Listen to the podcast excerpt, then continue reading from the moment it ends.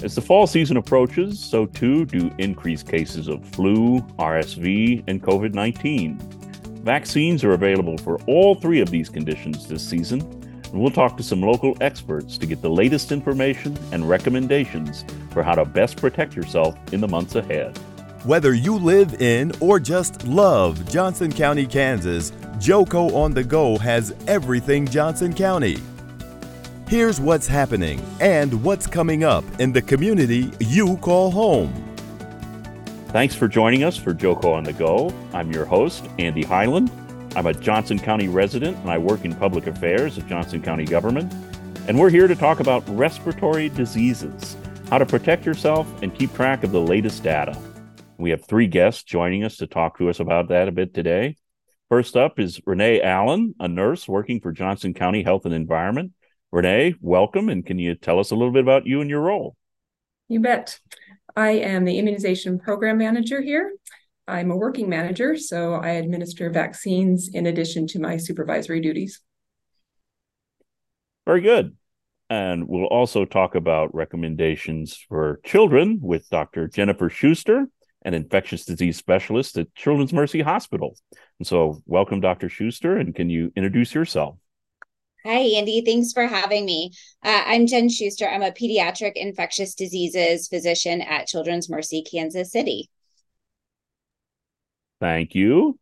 And also with us is Caitlin Kintner. She's an epidemiologist with Johnson County Health and Environment who's helping to put together a weekly respiratory disease report that tracks some information for our residents. So, Caitlin, could you introduce yourself?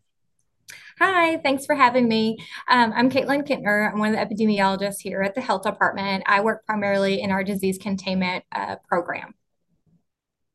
Thank you. And so, Renee, let's start with you. There are three different vaccine recommendations we're kind of navigating this season. I know they're all a little bit different, so let's try and take them one at a time. And let's start maybe with flu. Who should get that flu shot and why? Okay. So everyone six months of age and older, with some rare exceptions, should get a flu shot every season. It's uh, particularly important for people who are at high risk for serious complications from influenza infections. So that would include adults who are 65 years and older, adults with certain chronic health conditions, and women who are pregnant. So you ask, why get the flu shot? Um, the flu vaccine actually prevents millions of illnesses and flu related doctor visits each year. It can also reduce severity of illness in people who get vaccinated but still get sick. So fewer hospitalizations too. Very good. And I, I just heard a little bit about uh, it. Saw saw some news about a new COVID nineteen shot that's also recommended now. So that's it, it, even for those who may have received a vaccine or a booster or two already. There's a new shot. So why don't you talk about that recommendation too? Sure. Um, so the newest one is uh, covering the most circulating variant. Um, so even if you had protection before, those um, vaccines protection tends to wane. And so receiving an updated vaccine can restore that protection and provide better protection against that currently circulating um, strain. And I know a lot of people are getting those flu shots and those COVID nineteen shots at the same time, and that's that's that's good and okay and recommended. Can you talk a little bit about whether you should get one or the other or both at the same time? What's recommended there? Sure. Yes, that is pretty common um, for people to get both, and it is safe um, to get them at the same time. One study did show that people are slightly more likely to have reactions, including fatigue, headache, muscle ache, than people who only got a COVID 19 booster vaccine. Um, but these reactions are mostly mild and went away pretty quickly. Very good. Very good. Uh, the other uh, disease that sort of I hear a little bit about floating out there is RSV. And I personally know a little bit less about RSV than those other two uh, diseases. So maybe talk a little bit about what is RSV and who needs to be concerned about getting a shot for that as well. Sure. So, RSV stands for respiratory syncytial virus, and it's a common seasonal virus that usually causes mild cold like symptoms. Most people recover in a week or two, but RSV can be serious. Um, infants and older adults, including those with those certain underlying medical conditions, again, may have an increased risk for getting very sick from RSV. So there is the new RSV vaccine that helps protect adults 60 years and older from severe RSV illness. So if you are 60 years and older, you can talk to your healthcare provider to see if the RSV vaccination could benefit you. And is that another one you could stack on at the same time, or is, is I don't know how many vaccines you want to do at once, but is that uh, uh how does that how does that work with the other two? Right, you can um, just like the other, um, though you may experience some more of those symptoms afterwards. Very good. Uh, let's bring in Dr. Schuster now to talk a little bit about specific recommendations about these vaccines for children. And so, you know, I think we talked a little bit about uh, how many of them are recommended for folks six months and older. So, how do how do recommendations differ for children as adults when it comes to these vaccines? Yeah, that's a great question. So um, I think maybe going in order makes sense. So for flu vaccine, um, Renee mentioned, so flu vaccine is recommended for every child who is six months of age or older. Um, for kids who are younger than six months, uh, flu vaccine doesn't provide great protection, which is why we wait until six months. And we really rely on pregnant people getting vaccinated during pregnancy and other family members getting vaccinated to protect our youngest infants infants who are at high risk for flu. So I'll put in a plug for adult vaccination for our youngest of children since we um, since they are too young to be vaccinated. Um, but flu vaccine is recommended for every child who is six months of age or older.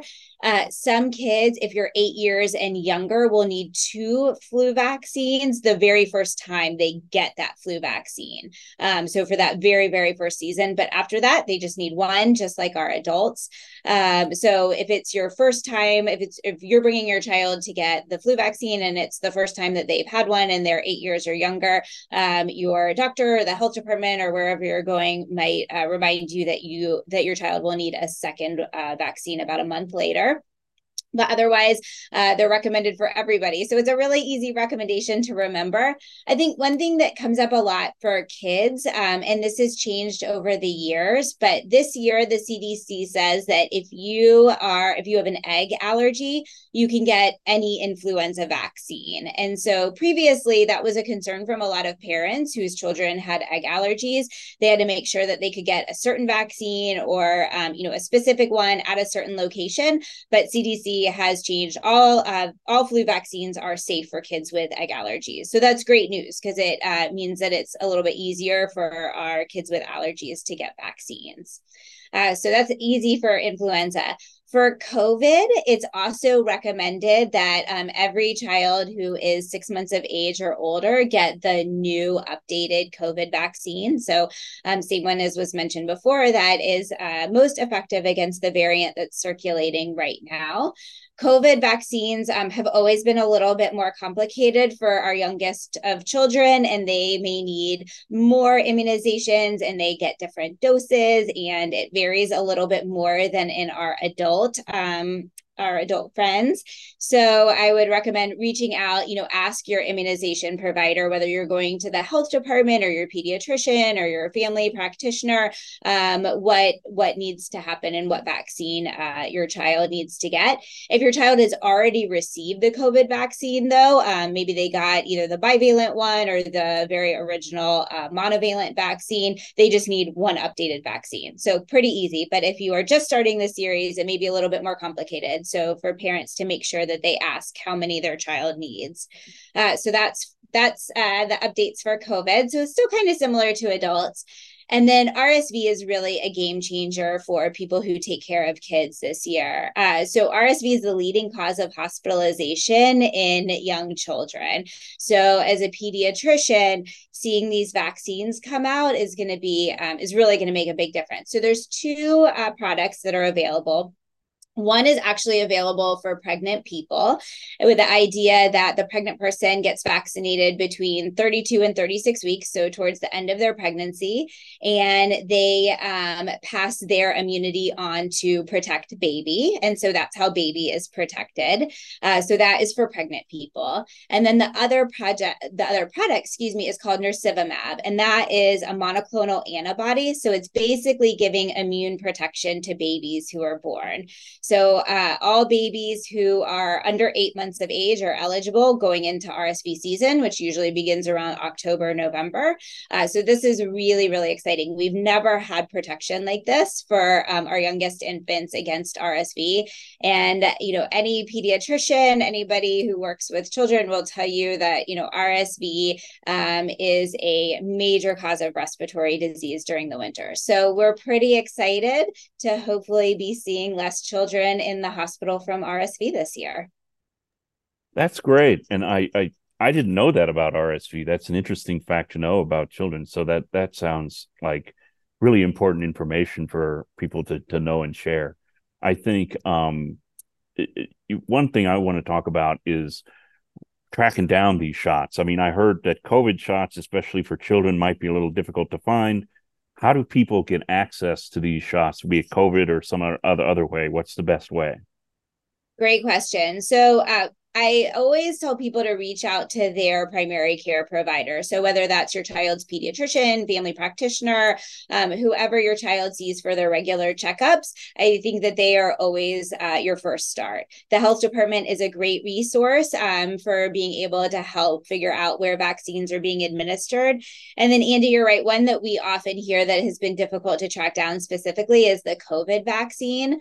Um, if you go to vaccines.gov, so pretty easy from a website. It's vaccines.gov. You can enter your zip code and you can enter the age of the person that you're looking to vaccinate. So you can specifically look for, I need a vaccine for my, a COVID vaccine for my three year old, and they will tell you who in the area is administering the vaccine, whether it's a retail pharmacy or um, an FQHC or the health department. They'll be able to steer uh, parents in the right direction. So again, that's vaccines.gov. But I always recommend start with your child's primary care provider. Very good. Uh, Renee, uh, maybe you could talk a little bit about how that might differ or be the same for adults trying to track down the vaccines as well. I- any of these is is there any other advice that would differ from that for adults to trying to track them out?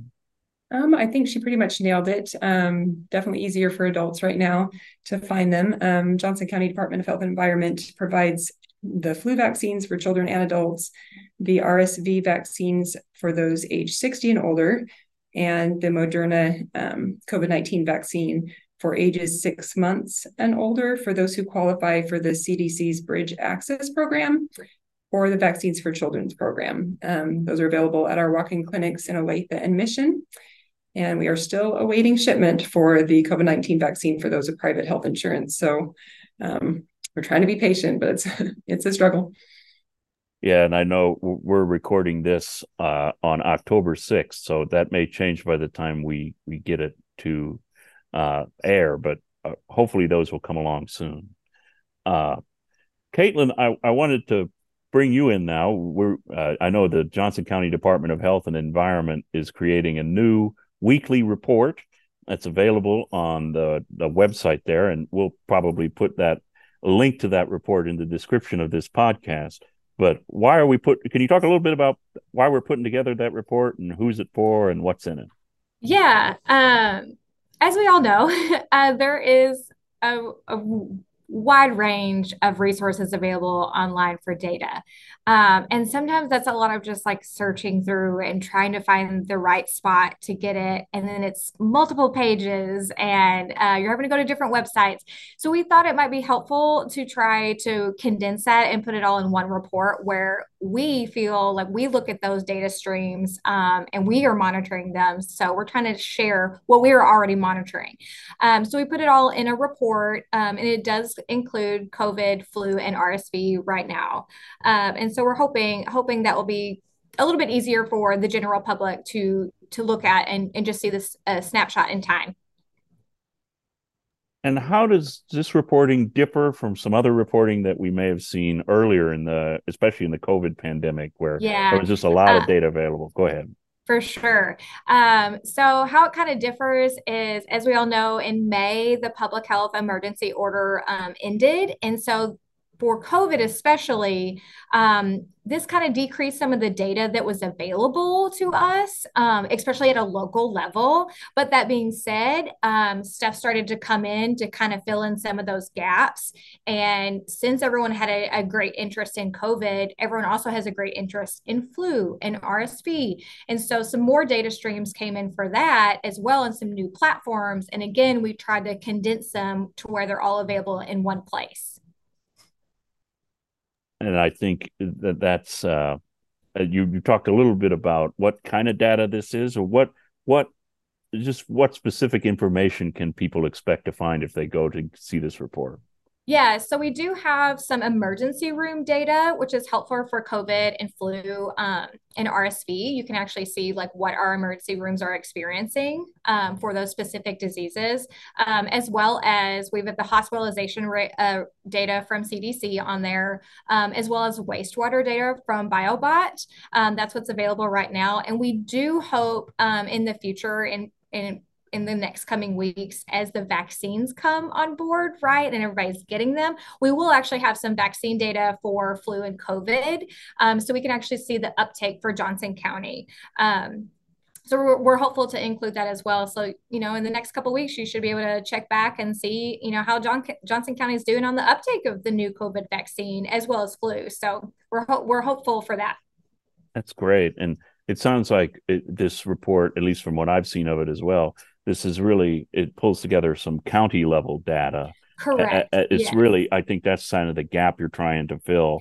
Is, yeah. is, is I, this was all kind of out there, but it was in different places. So trying to yeah, pull it together it, in one. It's all spot. in different places, and and you do have to dig a little bit for it. Um, you know, you have to do all the filtering. Even when you get to the the landing page, you still have to go through the next steps of trying to filter down to Johnson County. And so we, I kind of took that that piece of the work out um, for the general public. So at least you can see it all in one place. Um, and again, like I said, it's the data we're looking at at the at the health department.